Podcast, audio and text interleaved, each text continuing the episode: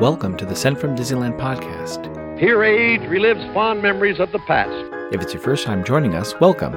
On this episode, we'll take a journey into the past and explore Disneyland and Disneyland history with mementos, snapshots, and postcards sent from Disneyland from 1955 to the present. Today, I'm starting off by thanking my patrons from patreon.com. You can join and receive mail from my desk or from my Disneyland trips. Special thanks to Random Olive, the first patron to this podcast, and the e-ticket patrons Tania, Eric Daniels, Joe Gamble, Scott Booker, Monica Seats Vega, Russ Romano, Michael and Christina Cross, Scott Cagle, and Sheila Harry. C-ticket patrons Serious Inquiries Only, Debbie Weinstein, Jennifer Schneep, Grace Coate, Ben and Noel Bruning, Patty Wolin, Angela Reynolds, and Aaron Moran. B-ticket patrons, the Disney Rewind podcast, Jeff and Paige Orton, and Joshua, and Exorable Tosh Bell. And the A-ticket patrons, Elise Sharp, Zealot Infinity, Alexis Robles, Maggie and Henry Byers, Angel DeBlois, and the All Aboard podcast. You can also sign up for my new newsletter for a chance to get some postcards delivered by the USPS to your mailbox. I am your host, your post host Clocky and today we have two postcards sent from Disneyland.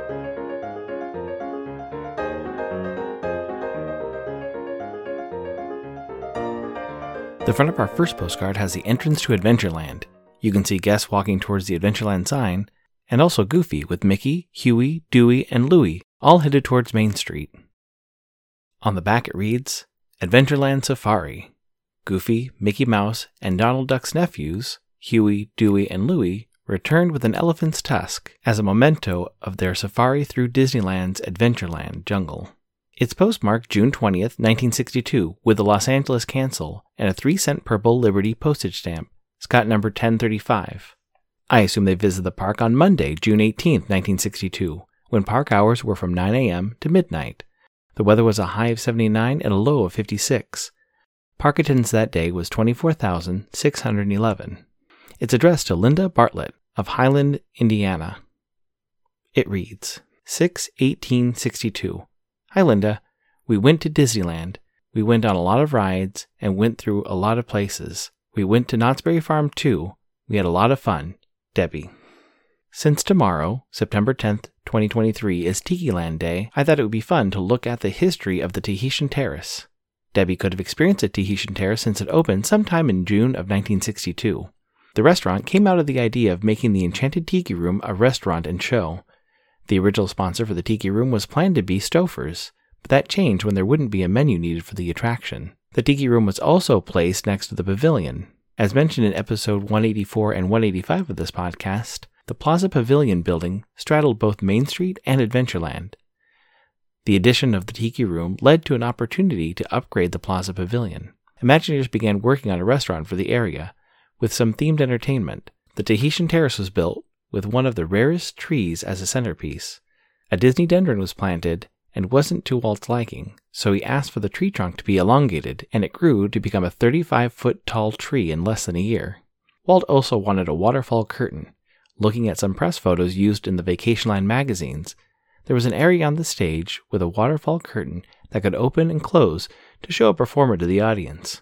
There is also a description of lighting the water and using fire effects on the water, similar to what we see during Fantasmic and World of Color at the parks today.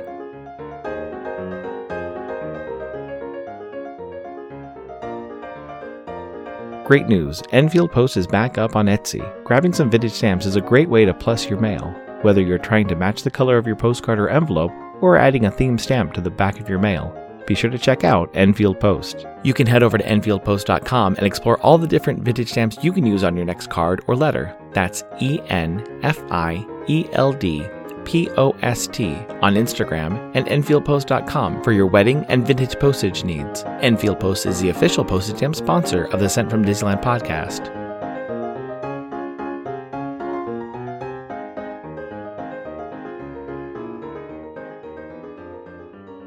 The front of our next postcard has a horse drawn streetcar heading towards town square. In the background, you can see the Matterhorn, and if you look closely behind some trees, you can see Monsanto's House of the Future. On the back, it reads Horse drawn streetcar. The leisurely pace of Disneyland's horse drawn streetcar keynotes the atmosphere of Main Street as guests enjoy a trip around the plaza, and glimpse the magnificent Matterhorn. It's postmarked June 27, 1962, with an Anaheim cancel and an upside down 3 cent purple Liberty postage stamp, Scott number 1035. I assume they visited the park on Tuesday, June 26, 1962, when park hours were from 9 a.m. to midnight. The weather was a high of 83 and a low of 55. Park attendance that day was 25,812. It's addressed to Mrs. F. Helton and daughter of Oakland, California. It reads Hi, seeing Disneyland today. Fun, but my feet are tired. From Kevin Karen. When the Tahitian Terrace opened, it was the first dinner theater at the park. Also, it would be the finest dining option until the Blue Bayou opened five years later. There were no reservations, but there were specific times guests would need to arrive to have dinner and see the show. The entire dining experience would last for around 30 minutes.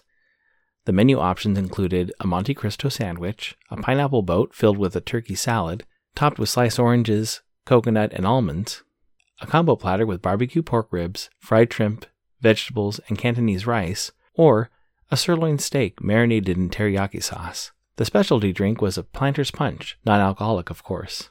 Finally, the dessert options were raisin ice cream, coconut pineapple ice cream, Tahitian rainbow ice cream, or Polynesian rum cake. There was also a fruit salad, which made the top 12 food items from a book entitled The Disneyland Book of Lists. The show performed at the Tahitian Terrace was a combination of live music, dancing, and firewalkers. The performers were known as the Royal Tahitian Dance Troupe, Guests were given complimentary leis, and the entire experience was table service, a step up from most dining experiences in the park. The Tahitian Terrace was so popular they began offering lunch during the busy seasons, but the performances only happened for evening dining. Eventually, the Stouffer sponsorship ran out, and Kikkoman took over sponsoring the restaurant. Looking at the summer 1980 edition of Vacationland magazine, there's an article about the terrace but focused on the sponsor and the history of soy sauce, concluding with this sentence a happy note for Weight Watchers. Soy sauce has only 12 calories per tablespoon, compared to 100 or more in a tablespoon of oil or butter.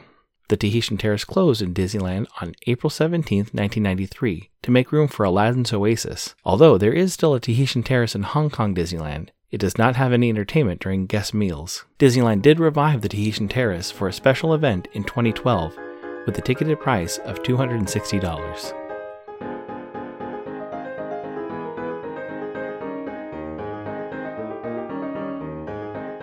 This incoming postcard is sponsored by the Art Throwdown. Art Throwdown, or ATD, is an online craft hour on Instagram, starting at 9 p.m. Eastern, 6 Pacific. Be sure to check out Monday's ATD, which is usually hosted by paper artist Russ Romano. I see many amazing art projects, learned about awesome postmarks, postage stamp history, and a lot more on different episodes. It's great to stop in for an hour to watch someone craft or design something unique. Each host brings something a little different to each show. I'll list some of the regular hosts, or you can follow Russ Romano 2021 on Instagram.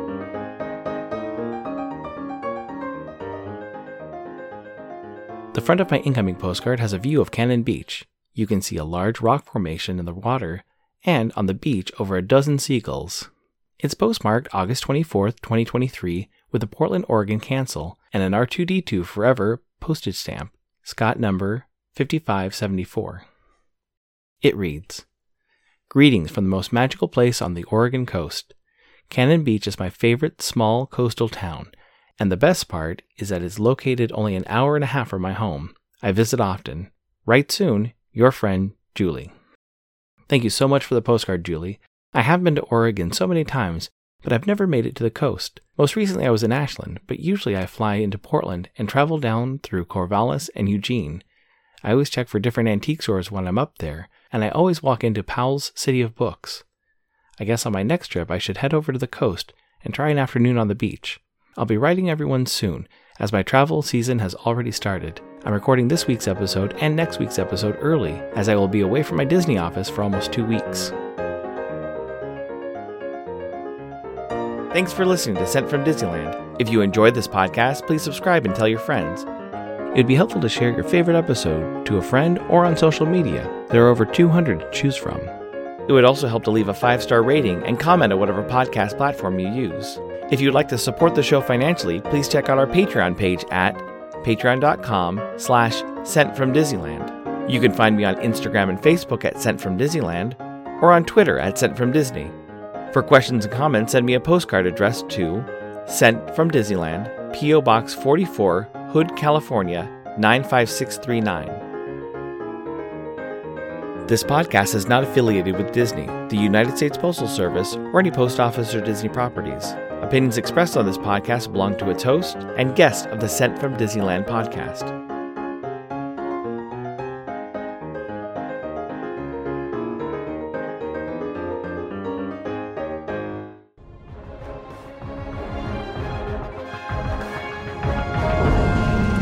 You should go sometime. Where? Tahiti. It's a magical place.